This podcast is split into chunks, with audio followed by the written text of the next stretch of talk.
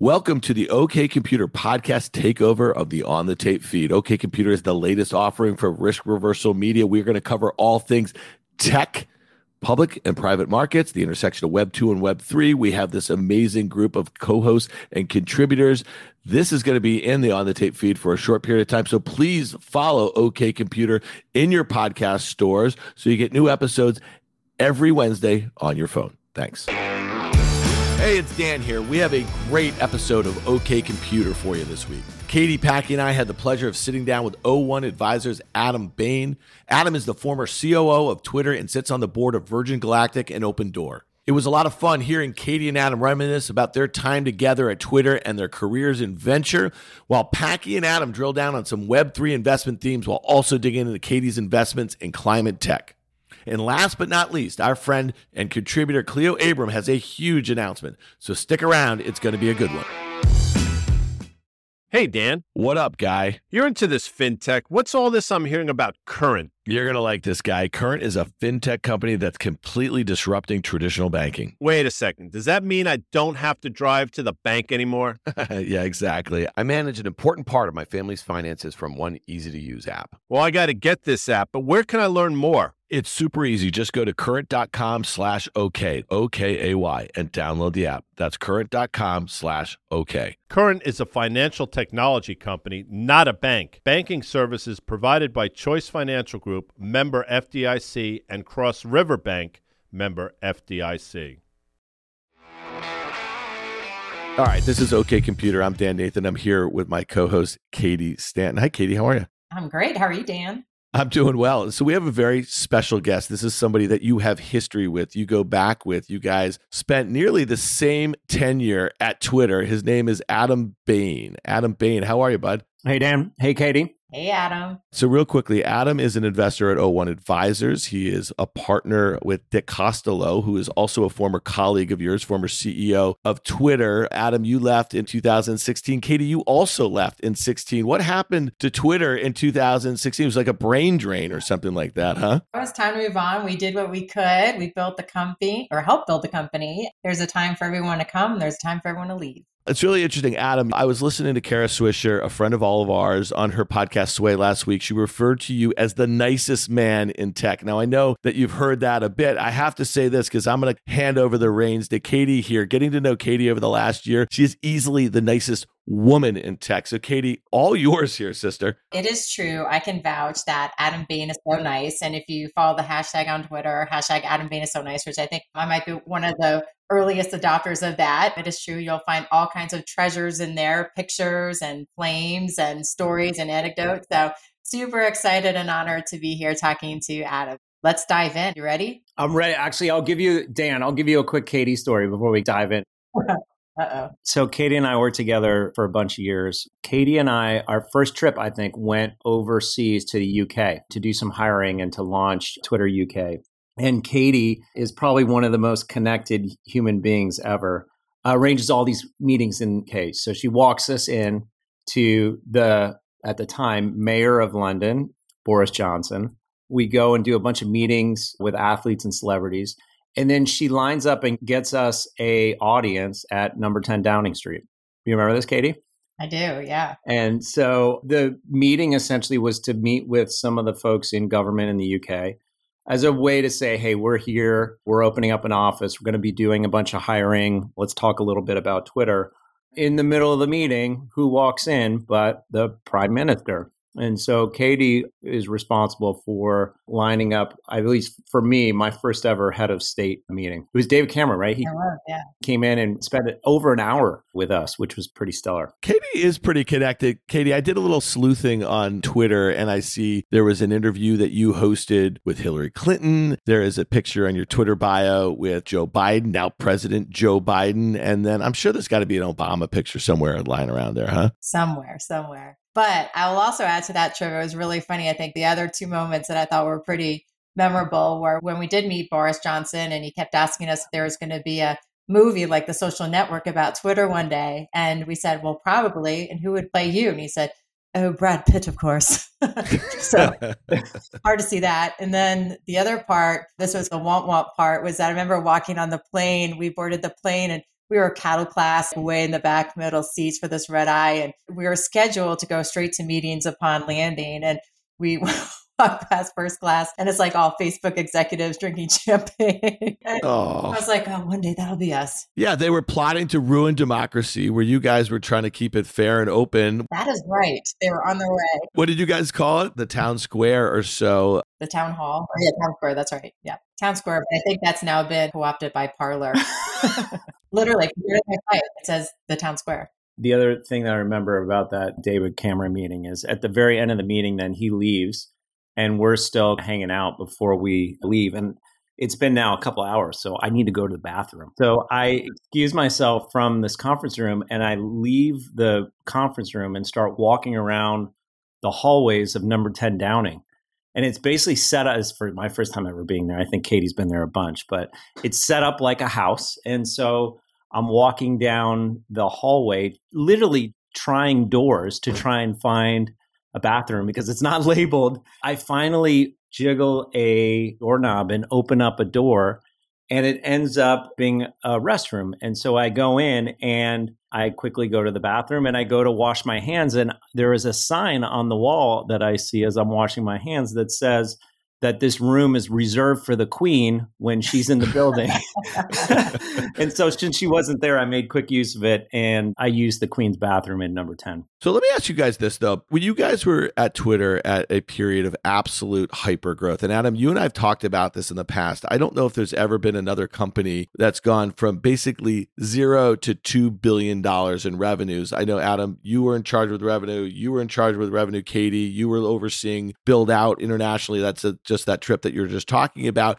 Have you guys ever seen anything like that since when you think about that move to 1 billion, then 2 billion that quickly? And then where is the path forward? Because when I think about a Twitter, I think about a Snap, I think about a Pinterest. These were companies that all grow very quickly based on ad revenue, but there's still a small percentage combined of, let's say, the big behemoths, whether it be Google, that whether it be Facebook. I just love you guys to reflect a little bit about that and then where you think the path forward is to get to a 10 and a $20 billion revenue company. Yeah, I mean, we went from zero to a billion faster than almost any other consumer internet company, and then a billion to two billion faster than almost anyone. I think only Google, Amazon, and Facebook got there slightly faster to two billion than Twitter. That's the starting point is when Twitter first started hiring a team to go to market. All of this was in the pre Web three age. The most recent example, though it's more GMV maybe and not revenue, is OpenSea and just the the massive scale that OpenSea has driven in a in a fairly short amount of time. Katie, what were some of your impressions now when seeing being part of that a revenue growth there and how you think about these consumer ad based models scaling going forward? First of all, Adam and team get the credit for the revenue growth at Twitter and going from but when Adam joined, I think there were maybe ten thousand dollars in revenue at the time at Twitter, and going from zero to billions in a in a quick period of time is really you know his team and the revenue team at Twitter and the engineering team at Twitter that just set everything up for success. I think the second thing, so first it's execution. Second, it's scale and looking at the global markets and making sure that you build the right infrastructure around the world to be able to capture your organic growth that Twitter was seeing at that time. So seeing a lot of growth from really important markets like Brazil and France, UK, Japan. Japan was a, the first market that we actually had employees in outside the United States. Japan is so interesting because it's such a winner take all. And so that was super fun as well. We have some other stories there too, maybe for another podcast. You know, it's execution, it's growth, building a product that people love and where advertisers want to reach those customers. So it was really a job of a lifetime. And we were both so lucky to have worked there at such a fun time, such an interesting time. And I still think that Twitter is the pulse of the planet and is where you can get any of your real time news. We're both on here all day long. so it's been super fun.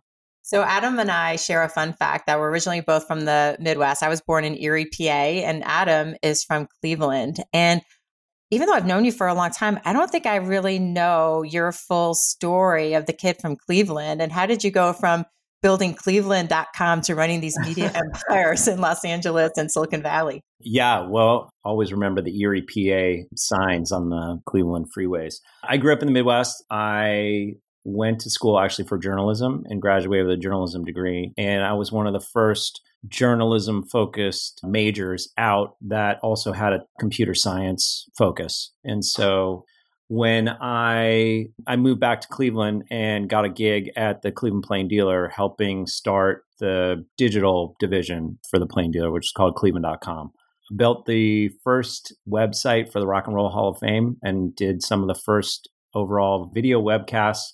Now I'm super dating myself uh, on the internet for the Rock Hall induction ceremony. And then I got a gig in LA working for the LA Times, helping in the sports side of the business, helping Times go digital in sports.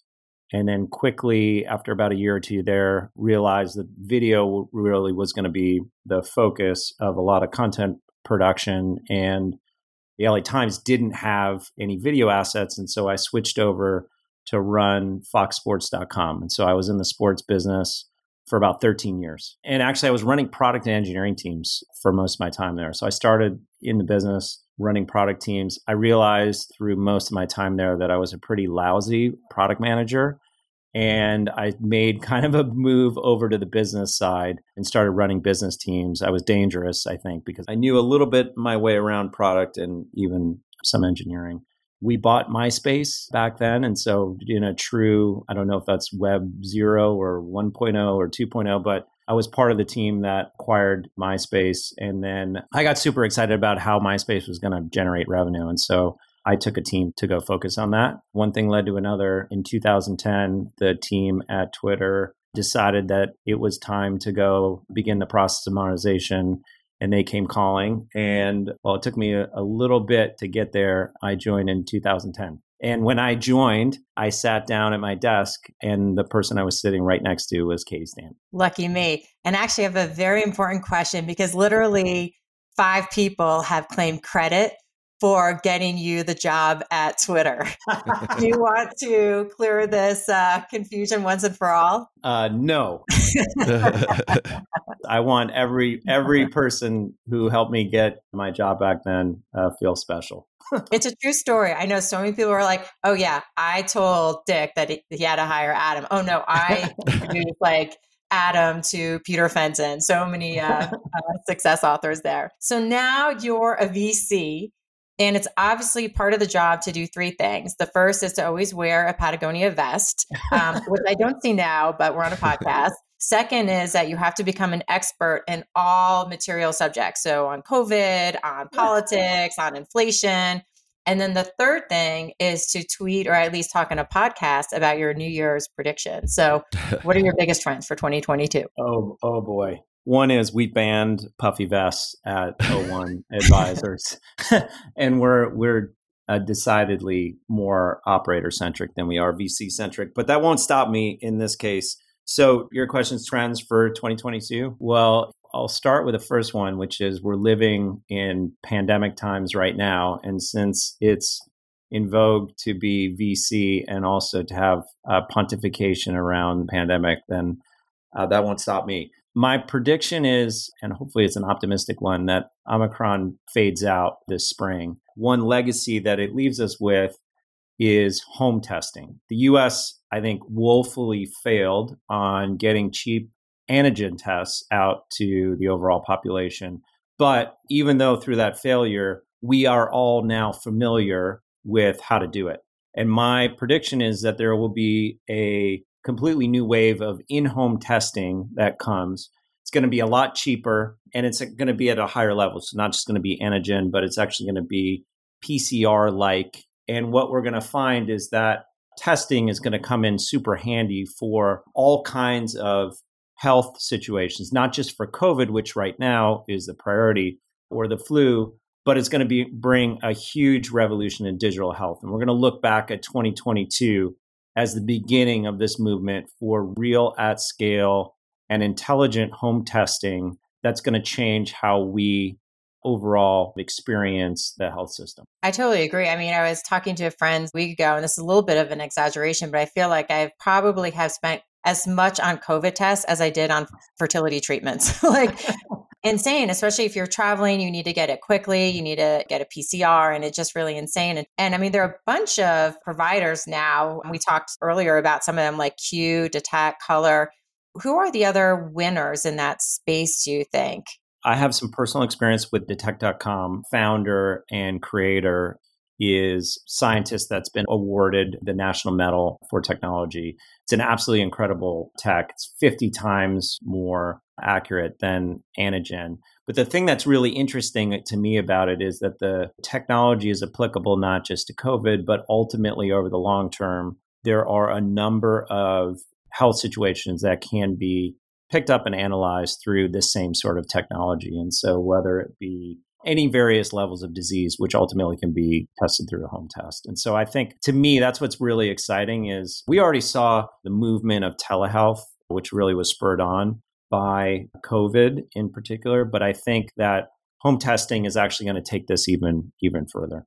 Katie, some of the stuff that you're focused on in climate tech, that's the one when you think about we've been dealing with this health. Well, actually, your barbell approach between health tech and climate tech, it seems like there's so much that should be focused there. And I'm just curious, do you have any predictions about 2022? And is this the year that people get serious about climate tech and health tech? My big prediction for 2022, now that I'm a big girl VC as well, is, is uh, look at climate as our most urgent problem and our most urgent opportunity and it's not a nice to have it's a must have. I live in boulder mm. colorado and i've been here for a year and a half and i've witnessed two wildfires both from our house.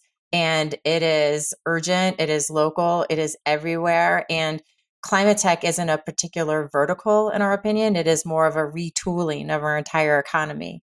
The way that we buy the way that we shop the way that we build the way that we serve. And so i think it was larry fink who said something like the next 1000 unicorns are going to be in climate and i believe that so we're really excited about the opportunities there it's really hard at the stage where we invest which is seed um, because it is so high beta and risky but we're really excited by the opportunity ahead the other category that I wanted to ask you about, where we're seeing a lot of people excited, is in crypto and Web3. And we have a mutual friend and former colleague named Jack Dorsey who has a lot of opinions on Web3. And I have to say, I'm a big fan of the new new Jack on Twitter who has a lot to say. Unchained.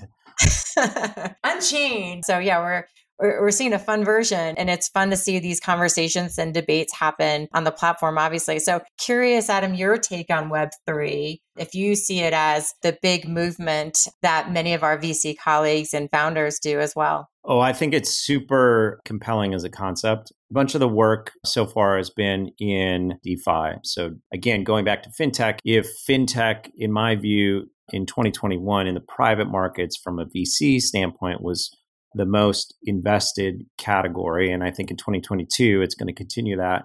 The interesting thing about DeFi is it really helps wreck and ruin all of that, or at least innovate on all that in a completely different way.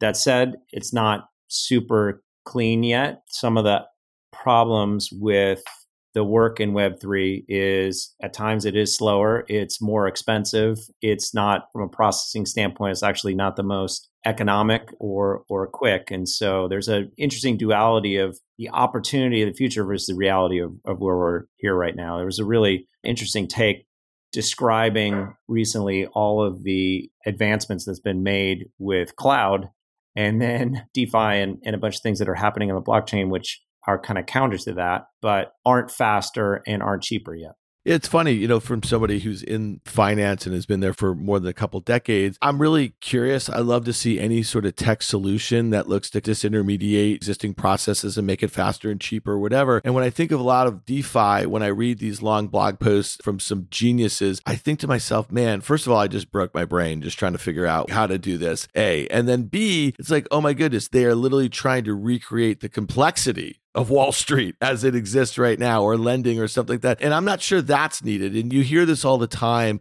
about crypto or, or blockchain based products that sometimes it's a problem looking for a solution. And I'm just curious, Adam, are you guys leaning in? I mean, Web3, and we're going to have Packy come on in a few minutes and we're going to talk about this a little more here. You know, we had a guest on last week, Tom Lee of Fundstrat, who's been following the space very closely for five years. In some ways, I think he's really legitimized a lot of these DeFi among a Wall Street sort of community. And he said, and a lot of people see this, and he's full on crypto guy. He said eh, it's a bit of a marketing thing. And that's kind of what Jack's saying. And I think that's what your question was also, Katie, yeah. a little bit alluding to the fact that Jack's like, eh, this is just buzzword. It's just a bunch of nonsense. The thing that has 2021 in the Web3 space is very closely aligned actually with NFTs more than anything. At least that's what the end consumer felt that was greatest. I think if you look at even literally today, what's happened in the NFT space, there's been a lot of work around games and gaming, which I think from a trend or a focus for next year, my view is that this trend around game and gaming and how it interacts or relates with the NFT space will continue to accelerate. And that my view is that either most of the top PFP NFTs will have some sort of game attached to it, or the traditional game manufacturers or publishers will also attempt to bring NFTs into the game, some not successfully. The communities of these traditional gaming players may actually push back and leading to an interesting split in the market between games that are enabled with tradable items and and those whose publishers decide not to go there. All right, we're going to talk a lot more about gaming, NFTs, crypto with our co-host Packy McCormick when he hops on in just a few minutes. But Katie, you have a speed round of questions for Adam. Let's do it.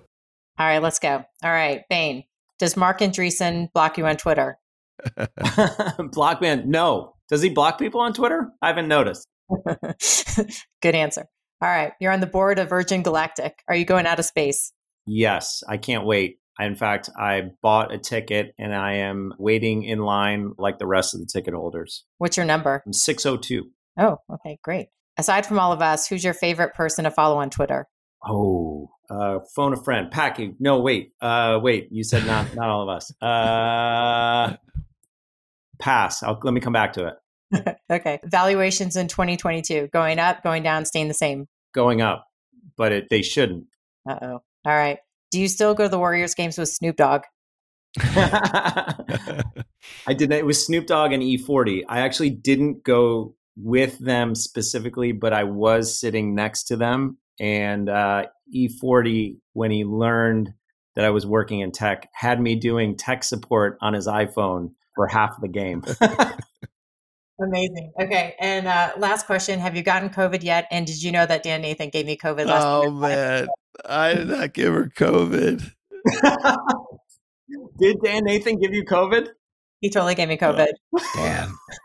Adam, no. we were podcasting and then we had just a little libations afterwards. You know, it was that good of a podcast. We had our families together. We thought we had taken tests prior. It was all negative, but oh well. All right. So Adam is going to outer space. That's pretty exciting. Learned a lot about Adam there. All right, Katie, Adam, stick around. When we come back, Packy McCormick of Not Boring is going to join us. We're going to dig a little deeper into Web3. Hey, listeners, it's Dan here. I want to tell you about a company that I'm really excited about. It's called Current. It's a fintech company that's completely disrupting traditional banking. I'm a new Current customer, and it's already helping me and my entire family manage our finances, all from one easy to use app. So try Current for yourself and get the app by going to current.com slash OK. That's current.com slash OK. Current is a financial technology company, not a bank. Banking services provided by Choice Financial Group, member FDIC, and Cross River Bank, member FDIC. All right, I'm back with Katie Stanton, our guest Adam Bain, and now our other co-host Packy McCormick. Packy, welcome. You had a heck of a day. Tell us about it. What happened today? So today, so I've, I've been investing out of Not Boring Capital Fund 2 for about a quarter now, but today announced it, opened it up, went 506C and opened up access to Not Boring readers. And so far, I think we're 13 hours right now post sending that email, and 999 not boring readers have submitted $58 million in interest to VLPs in the fund. So, a good day, power of the internet. And thank the Lord for those kind, kind people at AngelList who are going to help manage all of this. Congrats, bud. That's great. It's going to be a huge 2022. I know that you and Adam first had a conversation maybe about a year ago. You might have been talking about some trends in tech, but I wonder, Packy, I wonder if you guys were as focused on Web3 as you are right now, and as Adam seems to be very interested in a lot of just the kind of interesting things going on there. I, keep breaking the rules on this this podcast. We're still figuring all this out. I'm going to break the fourth wall. I was actually listening in, and I can't believe that you didn't say Turner Novak, the guy who introduced us as your favorite Twitter follower. I was going to say Turner Novak. perfect, perfect answer. But yeah, I think when we met a little less than a year ago, I think very, very little of our conversation was about Web3. What what got you into it? What got me into it? My entry point actually was through NFTs. And so I started spending a bunch of time in the Discord communities. And I just frankly got super enamored with this mix of content that was happening, the community, and the kind of commerce of it all. So the trading, the financial market piece of it. But the communities, the discords, are really what I found fascinating. So you had these explosion of people who would never have met in real life or even online, but have been thrown into this community together and instantly become fast friends. I spent a bunch of time in Discord communities and then started minting and buying a, a bunch of assets. And as a result, got super interested in it in terms of what it potentially could do. And that led to moving outside of just NFTs into other Web3 work. What's your favorite NFT project, game? Like, is there something that you're just particularly drawn to? Or is it like people say the blockchain is what I'm into? Is it like the NFT technology? At the high level, I think the whole concept of, of NFTs just overall is super interesting. It reminds me of there's like a ton of analogies of it. But my favorite one actually is it's like buying license plates in Dubai. you guys know about do you know this? So you can you can literally actually in Dubai and many other countries across the world, you can actually buy, sell, and trade the license plate that you have from the government. And there's actually a bunch of social status in this as well. The less numbers or letters that you have in your license plate, the higher status you get. I think Sheikh Mohammed, who's the prime minister of the UAE and the ruler of Dubai, rolls around his G Wagon with plate number one, as he should. Some guy spent $9 million on plate number five. And then back in 2021, so last year, someone bought plate number nine for $10 million at a charity auction. By the way, a couple years ago, somebody, I think, scored a single digit plate, like plate number four, at an auction, but now is facing jail time because the check that he wrote bounced for insufficient funds. Which wouldn't happen on the blockchain, right? Yeah, exactly. Wouldn't happen on the blockchain. So you're saying Bitcoin fixes it? Bitcoin, Bitcoin fixes this. Exactly. Say it. Say the words. But let me ask you guys this though. Are you are you starting to see a little discord in the discords? I have not figured out how to follow some of these discords. I've been doing a lot of the Twitter spaces. It's a little bit more user friendly for me here. I've just been noticed Bored Apes are racist or OpenSea is too centralized. I mean, there's a lot of stuff going on here right now. And and you guys might tell me as early tech investors or or former operators and big platforms like this that maybe this is pretty common here. But it really seems like this is starting to bubble up a little bit. And then the other thing I would just say is as we're now in the throes of a crypto sell off, a proper crypto sell off, where Bitcoin was down 40% from its recent highs in November, I think people are starting to realize that these NFTs, specifically the PFPs, they are illiquid. They are, whether you like it or not, whether you love the community, whether you love the mission, whether you love the art, they are financial instruments. And that's something that I think is just dawning on a lot of people who took their very liquid ETH that they might have had big gains or other altcoins and they moved them into something else that they thought that they loved and now there's a little discord in the discord. How's that? That was beautifully said. This is a plug for something that i'm not an investor in nothing but i saw today and played with for the first time. It was pretty incredible to your point on kind of liquidity versus illiquidity.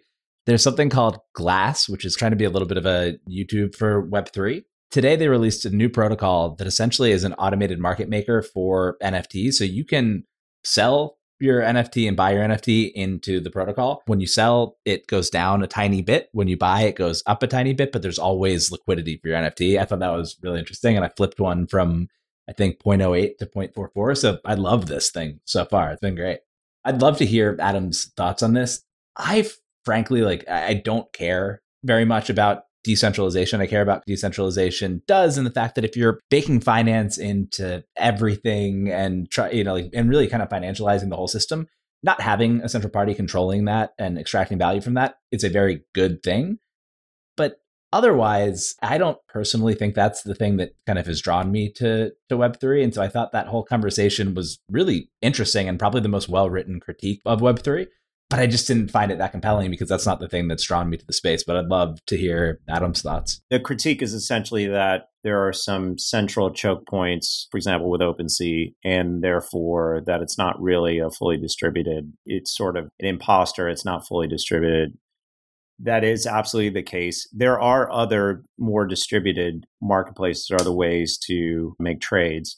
It just so happens that in order to handle, especially some of the problems that exist in marketplaces or anything when people get together online, right now that centralization has been the solution.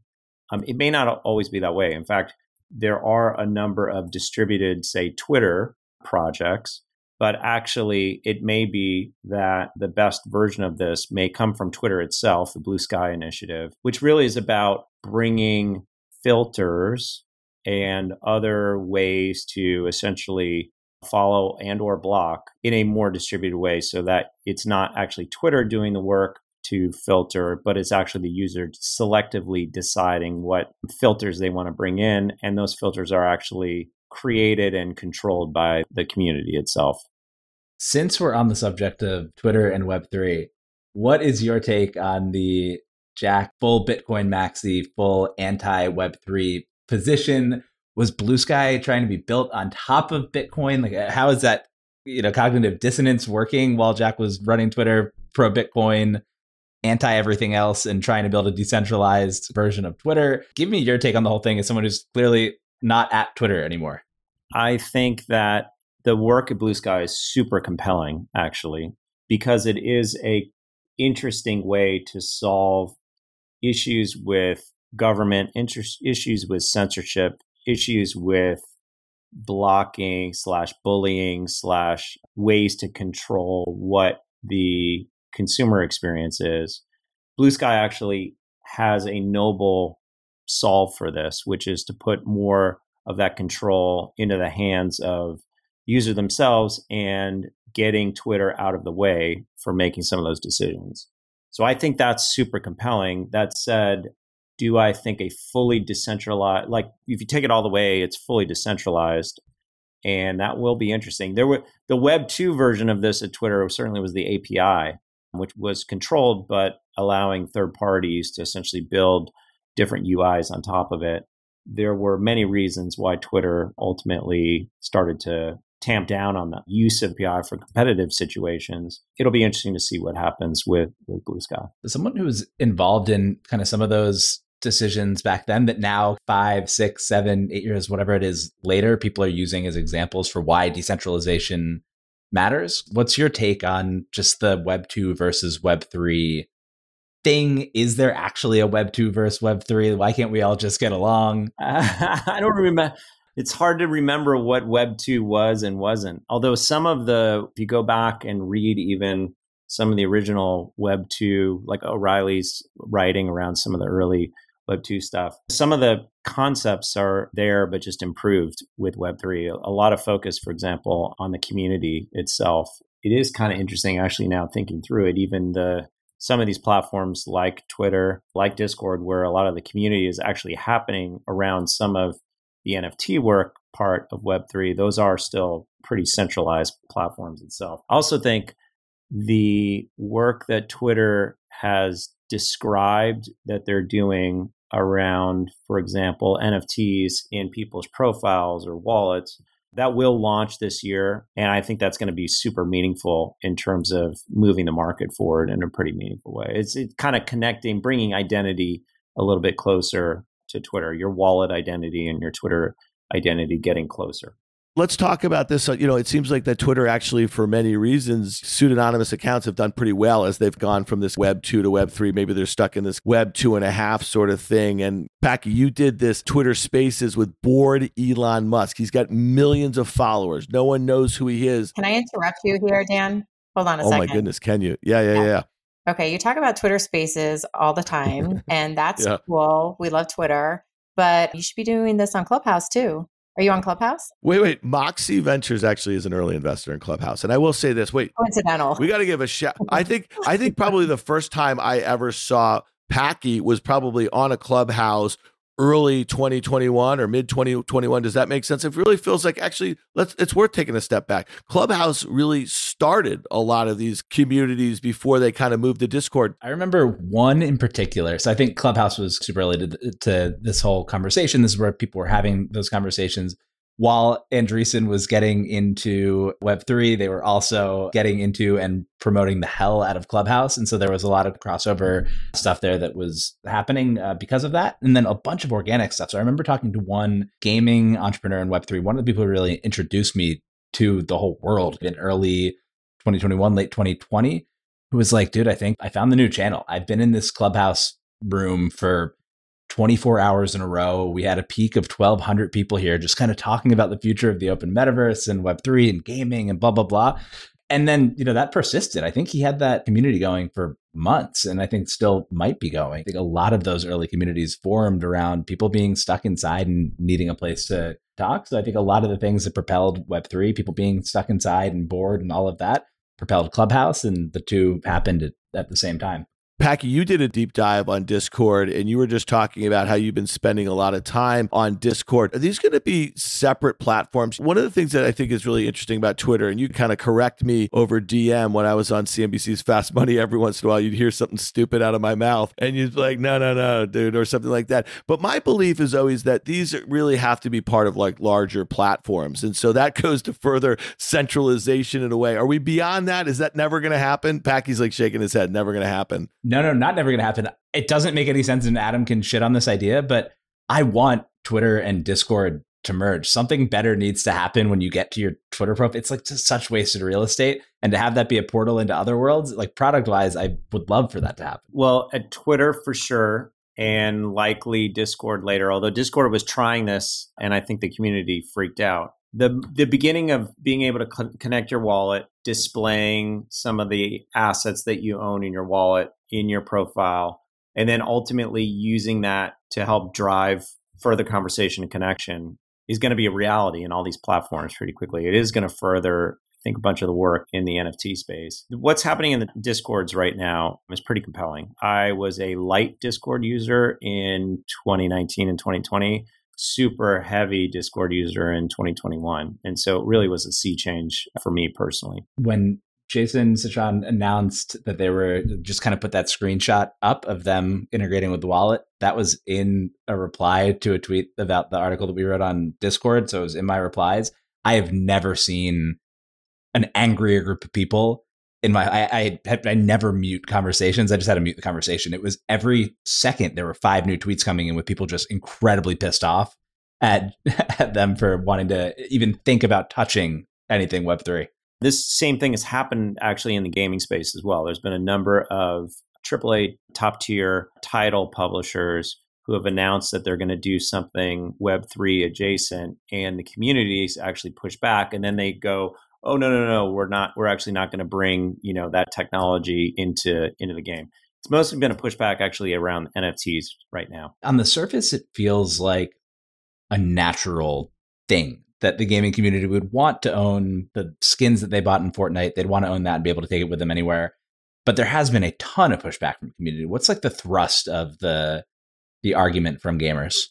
I think the thrust is that this is a unnecessary cash grab essentially on from the publisher and that's the critique. At the same time they do operate in-game items that you can buy and so part of the advantage of some of these digital assets is that you can actually take it out of the game uh, trade it pass it to on a person-to-person basis outside of the walls or the confines of, of the actual publisher themselves but i think from the community standpoint they're looking at it as more of a economic driver for the publisher, but maybe not to the benefit of the player. Makes sense. I mean, I think it'll be interesting to see what happens. It feels like a lot of games are being developed on Solana right now, or kind of mimicking what Axie did and, and doing the kind of Ronin side chain. So maybe being developed on something like Planetarium will spin up your own L1 for your game, or somewhere where it's not Ethereum, I think the gas is probably just one of those things that absolutely kills people. And so you have to have high value items and you don't want to have to spend $200 to buy something. I wonder what happens though when a transaction costs a cent and you can therefore do dollar items in games if that goes away over time. Yeah, it's crazy. I saw, and I may get this number wrong, the Chainalysis report for 2021 said something like $41 billion worth of NFTs were traded in 2021 the question, of course, then is what was spent on gas or how much of that was spent on gas. And so gas for sure is a inhibitor for the market. It will be interesting as as technology continues to evolve or people move to some of these other chains, whether cheaper gas fees ultimately will drive the market faster, whether that's a in 2022 or beyond, whether that's a good tailwind for uh, demand, essentially. So I think this is a good spot to talk about something I know we're both interested in maybe music as a stepping stone and then just the broader universe of what NFTs can do. Let's start with music. What are you excited about with music NFTs?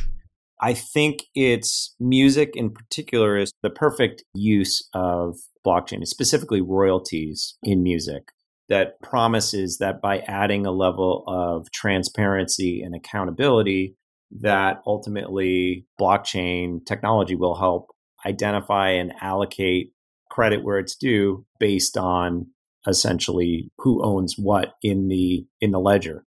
And so January 11th, Nas will be offering a way for fans to essentially invest in the royalties on two tracks, Ultra Black and Rare which are two top tier titles from him. He's going to be offering a set of tokens for each and opening it up for sale. Royals, the platform that's co founded by Justin Blau, was backed by the Chainsmokers, Nas, Logic, Kygo, and a bunch more. So you got to assume that all tracks from each one of those artists are going to be coming to the platform as well. Something like $250 million worth of payments that have been earned but actually not distributed to the rightful payee. So this solves problem of unallocated funds. It solves the problem of allocation by putting it and leveraging the ledger. So I think this is a really interesting one because basically once you've made these assets easily reportable and uh, visible that you can now trade and there's going to be a real market that's going to emerge from this platform. I'm not an investor. I just I think it's super compelling. I think it was a Justin Blackwood on a podcast, something along the lines of is every song worth a third of a cent to everybody? And so I, I think that that's one of the interesting things that a lot of these music NFT platforms are trying to solve is just filling out under kind of the demand curve that not everybody has the same demand for every song. Some people are willing to pay an ETH to be able to have a conversation with the artist and have their comment kind of front and center, like as if it were in SoundCloud and you could be like the only comment and get their back catalog and all this other stuff. So I, I think music is a, a super compelling one. Packy, do you think royalties is an interesting play for this, or is there some other element of music that you're getting excited about? I think there's a bunch, frankly, and I think probably over time they all converge. And so it's maybe trying to get to the same place ultimately where royalties are involved and communities involved and all this is happening and i think people are going from different routes i'm personally an investor in one called sound which does daily drops of one song per artist but instead of selling to one person which some platforms do they'll sell to 25 people or 100 people form a community i bought one of them for a band called marian hill and they started a telegram group with everybody who purchased the song and you get kicked out if you if you sell there's been a robust secondary market so these things are selling out in 30 seconds for 0.1 ETH, but the secondary trades are 1 ETH. So, I mean, like the artist then kind of continues to make 0.1 ETH every time their song is sold, which I think is really, really interesting because they put out a stat the other day that the $200,000 that they paid out to artists in the first month is equivalent to 60 million streams of these songs. I think it's just like important to keep in mind how little even pretty popular artists are making on on streaming platforms and so to be able to match them with their biggest fans, I think that's a really interesting opportunity. There's some on-chain composition stuff, which I think is really there's a bunch of experimentation. I think in the whole space is, is, really fun, but I think probably royalties and and kind of fan communities are two of the more interesting spots to start. Just thinking through all the conversation that we've just had, specifically around NFTs. Just going back to the Chainalysis report, so 41 billion spent on NFTs in 2021, but less than 500,000 wallets actually hold NFTs. So I'm curious for everybody, does that make you bullish about what's ahead because it's so few and there's nowhere to go but up? Or are you more skeptical that actually it's really a small amount of money that's changing hands and this feels very Ponzi esque? Packy, what do you say?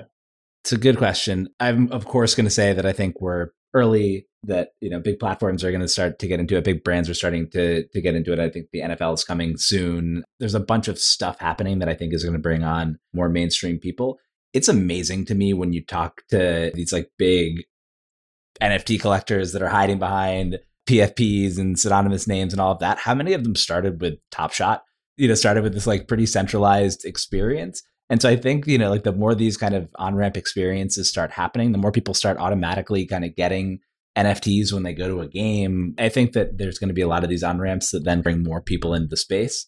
And then I think there's this whole other world of things. Like today, I was talking to somebody who was doing NFT for medical research IP. And I've, you know, invested in a company that's doing the data layer for farms, the different data layers they have as a separate set of NFTs that you can use to finance kind of green initiatives on the farm. So there's just a bunch of stuff happening that will not look like art, but that I think will make people from all walks of life interact with NFTs. So to me, that's bullish. That was a long answer. Wait, wait, Packy. I think I just saw Katie's eyes light up when you said data layered on farms. Is that something, Katie, in the NFT space you'd be interested in? And, and, I know in some of the areas that you're focused on, does it even come up? Is, is NFT even there? And to Adam's point, I mean, when you think about it, 500,000 wallets, when you look at some of the early innovations in Web 1 and Web 2, that literally was, it seemed big at the time, and now it's just like a rounding error. Are these things that are even finding their way into your purview yet, Katie? Yeah, we're definitely seeing a lot. It's interesting. 500,000 wallets is a reasonable number, but it's probably a far fewer number of people that are actually engaging and active, right? So we're still in the earliest of days, and there's still a lot of ways that the technology can become a lot more user friendly to be able to attract not even the power users, but the, the mainstream users. So I, I think it's really early. I think that there's a lot of opportunity. I am biased because I do think that there are bigger opportunities and bigger or more urgent problems such as climate protection, but I still think it's a, a ripe area of investment and building. But I think a lot of the stuff that Katie's doing, I was reading our friend Nikhil Basu Trivedi's next big thing in 2022. Katie's, I'm going to quote you here, said the next big thing is climate tech is the most important and biggest opportunity for investors. We'll see climate unicorns begin to emerge, and the most promising innovations will come from outside the US, particularly in emerging markets.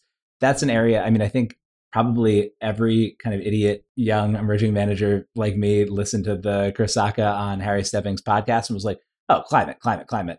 After Kleiner Perkins took a total bath on the climate fund and now is starting to come back, and John Doerr is on the tour talking about how actually there's some good investments in there. But like that feels like maybe not even weird anymore at this point. Certainly, kind of one of the next areas that people are looking that I'm certainly wanting to learn more about.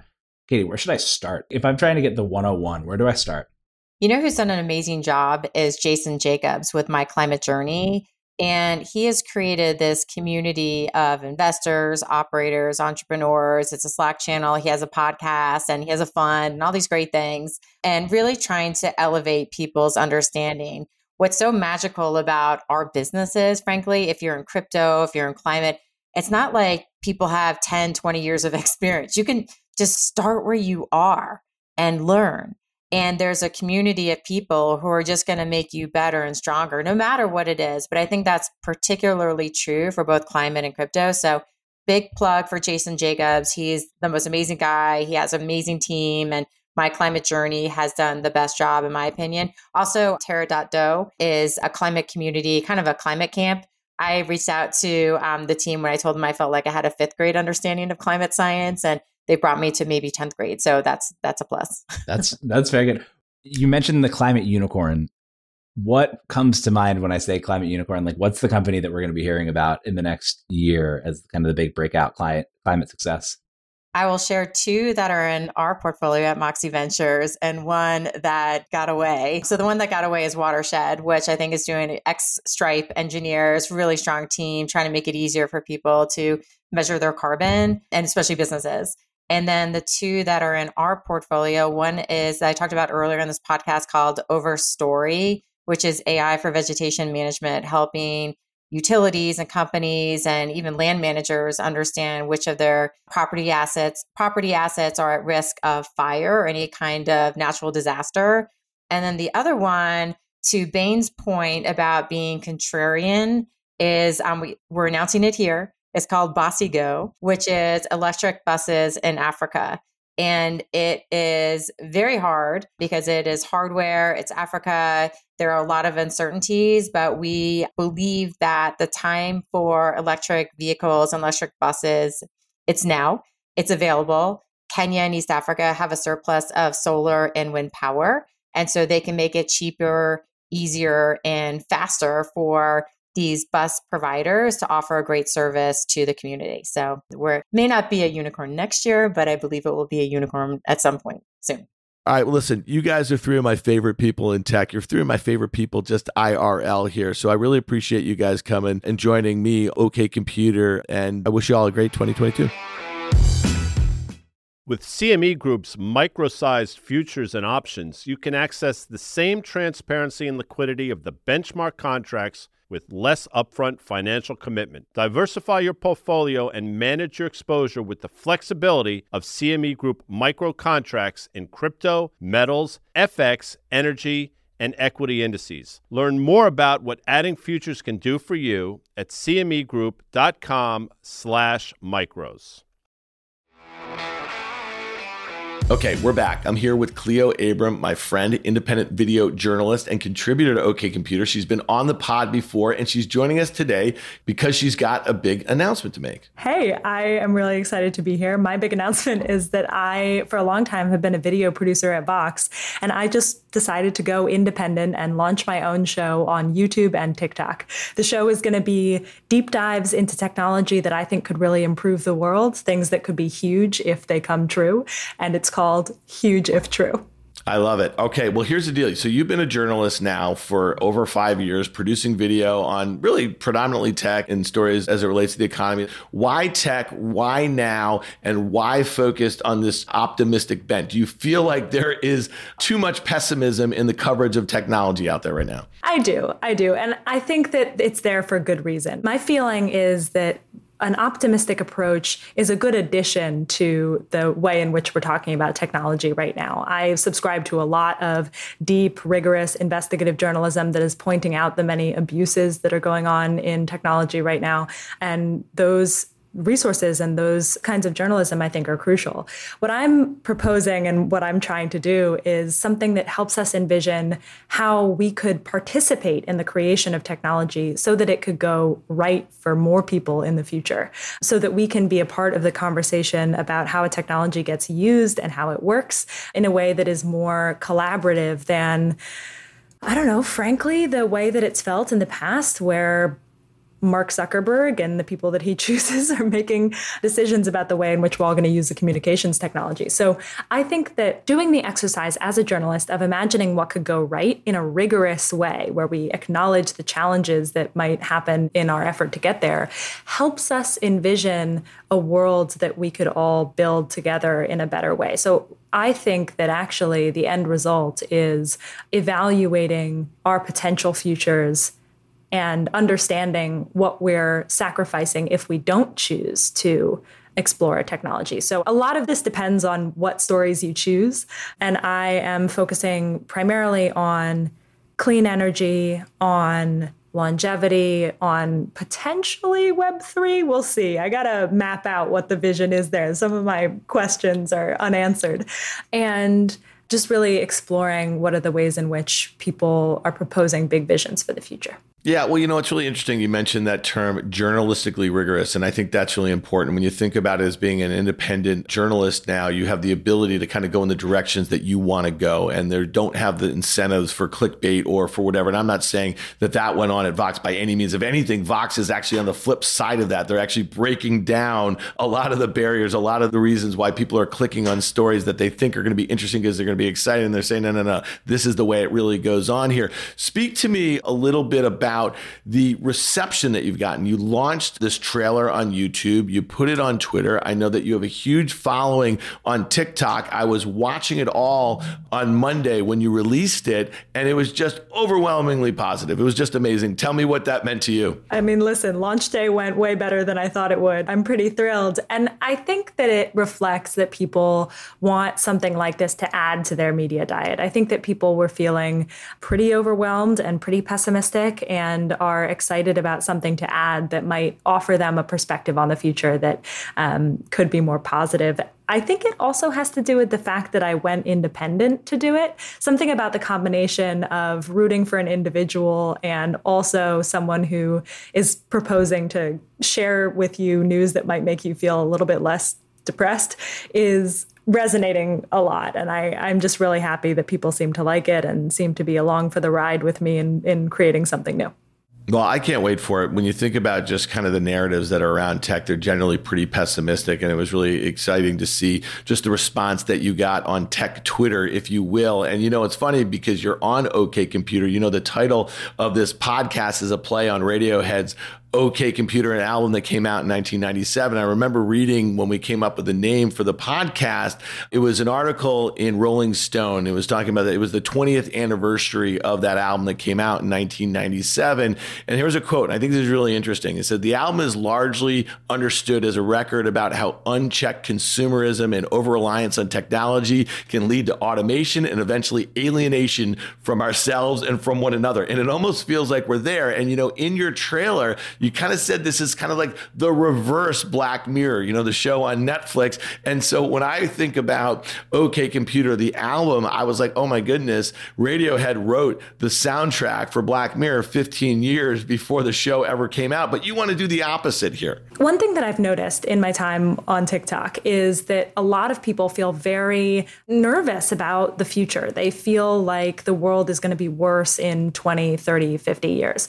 I posted a video about about my decision whether or not to have kids. And I just got an overwhelming response from young people saying, I don't think that I'm going to be able to have children because the world is going to get worse. And it wasn't just climate change, it was of their financial future and political nihilism and all kinds of other things wrapped up into one. And I just think that as a journalist, I bear some responsibility for how I present visions of the future. And I want to be one source that can potentially offer a way that they could spend their energy and help make something that they're excited about. I think if I point out a clean energy technology that they find interesting, maybe they'll go work on it, maybe they'll study something. I just think it is totally reasonable why young people feel so pessimistic about the future.